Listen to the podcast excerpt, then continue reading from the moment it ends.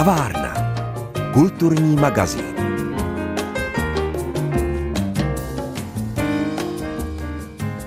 Letos by uplynulo 100 let od jeho narození. I proto se Egon Schiele Art Centrum v Českém Krumlově rozhodlo uspořádat jeho dosud největší retrospektivní výstavu. Český malíř Andrej Bělocvětov se narodil v Praze s argentinským občanstvím a jeho silný osud se promítl i do jeho intenzivní tvorby.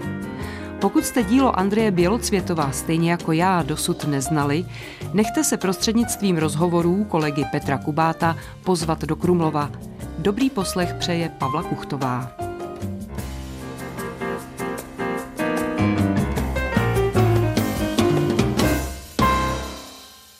V podstatě všechna díla jsou ze soukromých sbírek. Je tu zahrnuta celá životní tvorba, to znamená od 40. let do toho roku 97 nebo 6. V roce 97 umírá ta díla nebyla adjustovaná, nebyla rámovaná. On, jak byl chudý celý život, tak maloval na všemožné formáty, všemožné materiály, různých velikostí. No, najdete prakticky dvě díla stejné velikosti. Někdy jsou zlomený, někdy jsou pokousaný. Olejomalbu má na papíru, kdy ten papír už se rozpadá. Takže ta příprava nebyla vůbec jednoduchá, ale jsem strašně ráda, že se to povedlo a myslím, že ta přehlídka v těch pěti sálech je fantastická. S ředitelkou Egon Schiele Art Centra Hanou Jirmusovou Lazarovic právě vcházíme do jedné z místností, kde je velká výstava Andreje Bělocvětova. Je to retrospektiva obsahující na 200 děl umělce, který ještě není v širokém povědomí znám, ale který rozhodně patří na špici nejenom českého výtvarného umění, ale vůbec evropského umění. To dílo zahrnuje období 40. 50. let, klasicistní obrazy, jeho cestu, jeho hledání, explozi jeho tvorby v roce 1960 a dál, jeho experimenty, nápady, mimořádný přístup k umění, až po léta 90., která znamenají jakési rozloučení s životem, jakési odcházení. Jak poznamenal profesor Franz, vlastně jeho odcházení je velmi podobné jako odcházení Václava Havla. My tady spolu s chodou okolností zrovna stojíme u děl, která jsou ze začátku 90. let. Co je pro ně třeba typické? Naprosto typické je bílá barva, všimněte si toho. My jsme se o tom bavili, říkali jsme, hrálo nějakou roli, že jeho jméno znamená bílý květ, nebo v tom věku po 70. ta bílá barva pro něj znamenala něco nového všechna ta tematika, ale vlastně se blíží k tomu konci jeho života. Když se podíváte na ten obraz v těch studených barvách vlevo, to je tanec smrti. A on ho pojal jako kresbu, jako se v baroku vlastně učili šlechtici tancovat a měli proto takové nákresy, tak on vyšel z těchto nákresů a vlastně vytvořil to dílo, jehož téma tvořil každý významný umělec v historii umění. Popisuje mi jeden z obrazů Hana Jermusová Lazarovic. A samozřejmě pak už jsou to ta poslední léta, kdy on přidává tu oranžovou barvu, ale je to vlastně rozloučení se se životem, kdy v roce 97 umírá, jeho dílo je kompaktní, je ale neznámé a vidíte, trvá desítky let, než se vlastně dostalo do galerií a jak jsem zareagovala při té přípravě, tak zdá se, že o ně bude zájem i v zahraničí. Velmi o to stojíme. Dílo Andreje Bělocvětova je rozsáhlé, ale stále čeká na své objevení. Čím si to vysvětlujete? Je to způsobem jeho života. On se stává jaksi mladým mužem, který by mohl prorážet v době, kdy je tady válka. Po válce to také nebylo jednoduché. On sice nastoupil na akademii, ale nebylo to pro ně jednoduché. On už byl vyspělým autorem. Teď tam měl dělat skici, který on už měl dávno za sebou, nebo zátiší. To je samozřejmě tím jeho způsobem života, kdy on se přátelil s mimořádně významnými umělci, ať to byl Zrzaví nebo Josef Sudek, takže on měl jakoby naplněný ten svůj život a to, že nemohl vystavovat, to bylo tehdy standardní pro celou řadu těch hodně dobrých. U něj ale to znamenalo, že se to protáhlo až do té nové doby. Na Českokrumlovské výstavě je zhruba 200 děl, většinu tvoří asi malby a část jsou kresby. Jak ta kresba pro něj byla důležitá? Ta kresba je zásadní nejen pro něj, ale i pro nás, protože je vlastně klíčem k jeho malbě. Jeho kresba je bravurní, excelentní. Na tom vidíte ten jeho talent, to nepřemýšlení, to prostě okamžitě vrhal na papír to, co chtěl. Ať už to byly akty, nebo ať už to byly krajiny. Eh, je to velice zajímavé a my jsme tomu věnovali dva menší sály právě pro návštěvníky, kteří řeknou, tyhle obrazy jsou pro mě strašně začarovaný, já vlastně neumím rozeznat, kde je ta žena s náhrdelníkem, jo, kde je ta, ta vycházka do přírody. A pokud si nastudujete jeho kresby, tak to dokážete rozšifrovat. On byl bravurní kreslíř a jeho díla, která jsou dělaná tím drippingem, který vlastně ve světě je proslaven, tak musíte ale vidět, že on pod tím má excelentní kresbu. Líčí Hana Jermusová Lazarovec. Když se řekne jméno Andrej Bělocvětov, tak kdo ho nezná, tak si pod tím asi představí nějakého ruského malíře ve stylu Ili Repina. Zkuste jenom stručně nahodit ten jeho životní příběh vůbec, jak se sem dostal, proč tohle jméno.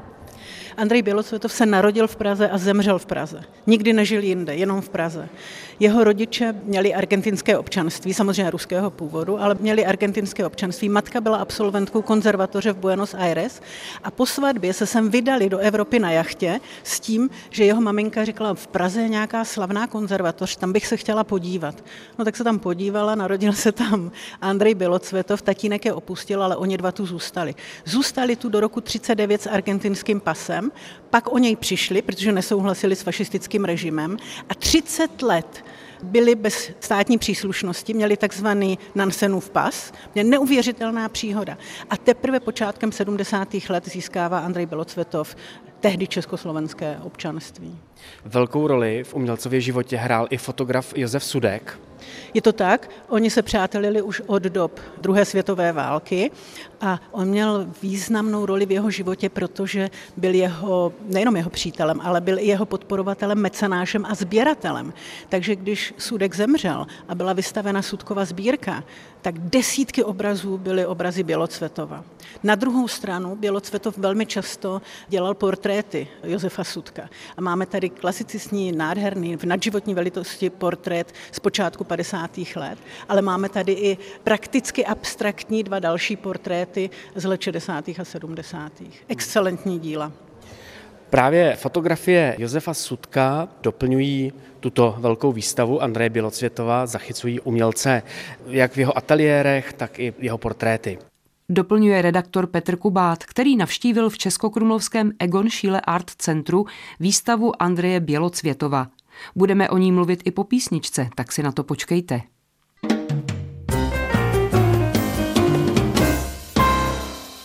Dneska si v kavárně povídáme o nové výstavě malíře Andreje Bělocvětova v Českokrumlovském Šíleho centru. Výstavu dosud málo známého a neobjeveného umělce zahájil jeho blízký přítel, hudební skladatel, výtvarník a vysokoškolský profesor Vladimír Franc. Seznámili jsme se osobně na výstavě v Domě kultury železničářů na Vinohradech. Byl to rok 1984 a Andrej Bělocitov tam vystavoval věci z 80. let, to znamená plamen a voda, oheň a voda, svíčka, šeříkový sudek. A mě to zaujalo i zahájení, které bylo vlastně, to nebyla jako oficiální galerie, stejně jako různí výtvarníci, kteří nemohli, vystavovali zase v tom makromolekulárním ústavu, tak to bylo něco podobného. A zaujalo mi tam, že i tam hrál na flétnu Milan Munzlinger, velký zakladatel Ars Rediviva. Hrál tam skladby Andreho Žoliveta, kterého tady taky tenkrát nikdo moc neznal. Čili i tohle to bylo takové zajímavé, ale v každém případě ten impuls tam byl veliký a poté jsem měl přímo fyzickou potřebu to dílo vidět a seznámit se s autorem, což se pak za dva měsíce stalo. Čím vás to dílo vzalo za srdce? To dílo není, eh, že by se vlichocovalo, to dílo je silné a velmi nemilosrdné. Dlouho jsem si kladl otázku, jestli Andrej Bělocitov je umění do pokoje. To je spíš umění pro galerii, protože to jsou opravdu, opravdu jako zlenky jeho nazývání světa. Ne, že by to bylo nějaké jaksi chorobné nebo nějaké pesimistické, ale ono je to opravdu takové hrdé a naplné pecky. A takové věci občas se špatně snáší, jak praví Andrej Tarkovsky ve svých denících. mnozí takoví ti adoranti pravdy, když se s ní opravdu setkají tváří v tvář, jen velmi těžko ji snášejí. No čili to dílo bylo neuvěřitelné v té své rozmanitosti, vrstevnatosti a mohoucnosti, protože bylo vidět, že Andrej Bělocetov je mistr, který umí všechno a dokáže to vyjádřit jakýmkoliv způsobem. V tom je, myslím, jako neopakovatelný, což mu i tenkrát jak si dávali za zlé, že neměl jednu takovou jednoduchou maníru a to už by dělal všechno, ale on dělal všechno možné a různou gestcí a různým svými způsoby a byl tak, jak si řekněme, v té české malé kotlině podezřelý líčí Vladimír Franc. Vy jste ho zastihl v těch 80. letech, to pro něj nebylo lehké období, dá se to označit i nějakou formou možná deprese nebo znechucení z té situace celkové. On v té době tvořil nebo měl zrovna takový nějaký útlum? On tvořil furt, ale jde o to, že ta druhá půlka 80. let trošku na něj dolehla, nebo vlastně neupustil už asi 15 let byt a Neustále dokázal nabírat sám ze sebe, v tom to bylo úžasné, nepotřeboval nějaké vzruchy, podněty, ale přece jenom všechno má svoje, tak začal lehce klesat na mysli, jestli to má vlastně smysl. A je pravdou, že tou dobou jsme začali jezdit autem, měl jsem starého Trabanta do přírody, a on našel kontakt i s tou přírodou a zjistil, že to nebude tak špatné a poté navíc vypukla revoluce a náhle to, co v sobě zase nesl, tak náhle vybuchlo v úplně jiném vyjádření. Je to to pozdní bělobílé období u kterého my teď právě zrovna stojíme. To jsou obrazy z počátku 90. let. Co je pro ně třeba typické pro tohle období?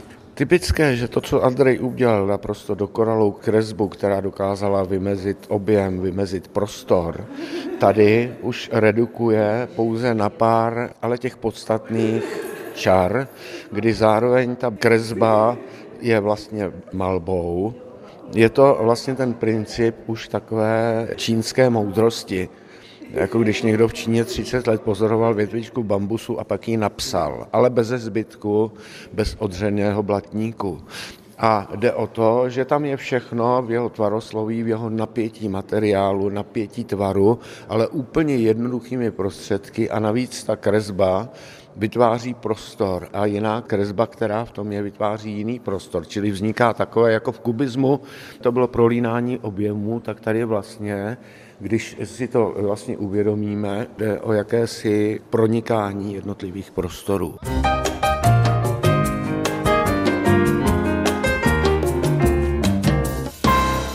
Vladimír Franc zažil Andreje Bělocvětova jak přímo v jeho osobním životě, tak i při práci. Jak to u něj doma vypadalo a v tom jeho ateliéru? Ten ateliér byl úplně nenápadný, takový kutloch, kde Andrej Bělocvětov měl takový stůl a měl obrazu opřený o stěnu a za ním byl odstup asi jednoho metru. Čili ty obrazy vznikaly z odstupu tak metr a půl, přestože... Asi jako my teď zhruba stojíme. No, to je tak úplně max, ale při osvětlení, kde byla víc tma než světlo, ale to nicméně nevadilo a ta zkušenost byla taková, že nepotřeboval žádný prostorný ateliér s odstupem a ty obrazy jsou dělány na odstup a přesně věděl, co dělá. Čili to bylo v takovémto momentu. Kontakt s přírodou v tom bytě měl takový, že to bylo ve zvýšeném přízemí a tam byla zřejmě přízemí garáž a tam nad tím byla jakási terasa, na které měl v různých keramických rourách pěstoval různé plodiny, jahody, i rostliny, takže to byla taková jako sofistikovaná zahrádka a dál zatím byla kůlna, kde byly obrazy až po strop. To bylo plné obrazů. Jsem slyšel, že na sobě ležely i ty oleje a kresby, všechno dohromady. Ano, bylo to na papírech často a teď samozřejmě ta váha a jak to pracuje ještě samo v sobě, tak si to často i přislepovalo. Takže když Andřej umřel a já jsem pořádal tuhle tu pozůstalost, bylo to velmi náročné a bylo jasné, že restaurátoři budou mít co dělat po roce 89 se konečně dostalo určitého uznání Andreji no. Bělcvětovi, ale stále je to umělec, který není veřejnosti známý. Čím si to vysvětlujete? Andrej Bělcvětov nebyl nikdy členem nějakých partiček. V Čechách je to takový ten princip, jak praví Karel Poláček, bylo nás pět myhoši, kteří spolu mluvíme. A Andrej Bělce to poznal různé výtvarníky, ale s některými jsem měl i rád, ale s některým říkal, protože v tomhle byl takový věcný, co by měli ještě udělat, aby to bylo lepší a samozřejmě to se neodpouští. Čili nebyl pohodlný a nebyl v těch spolcích a neustále někde nešmejdil, protože buď někde člověk šmejdí a pořád jak si tráví takhle večery, anebo prostě dělá a on dělal.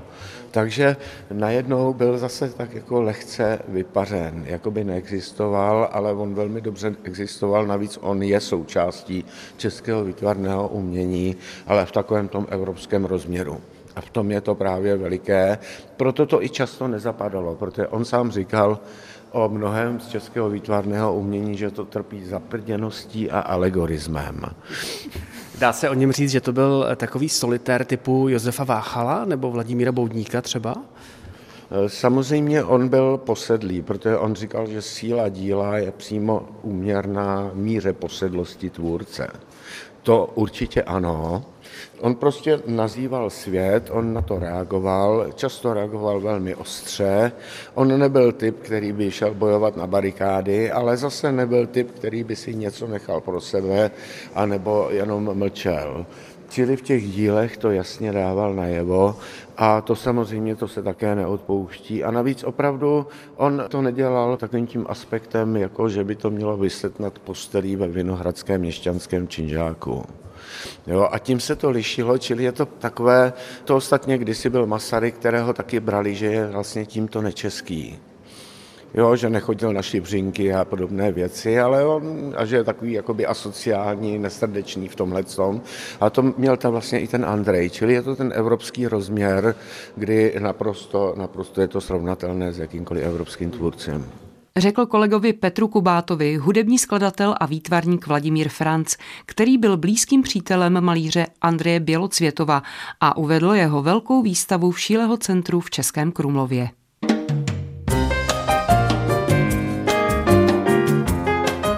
Věřím, že vás dnešní kavárna, kterou jsem připravila za vydatného přispění Petra Kubáta, nalákala na výstavu malíře Andreje Bělocvětova do Českého Krumlova. Čas na její prohlídku máte až do konce letošního roku. Tak neseďte doma, když všude je tolik kultury. Inspirativní týden vám přeje Pavla Kuchtová.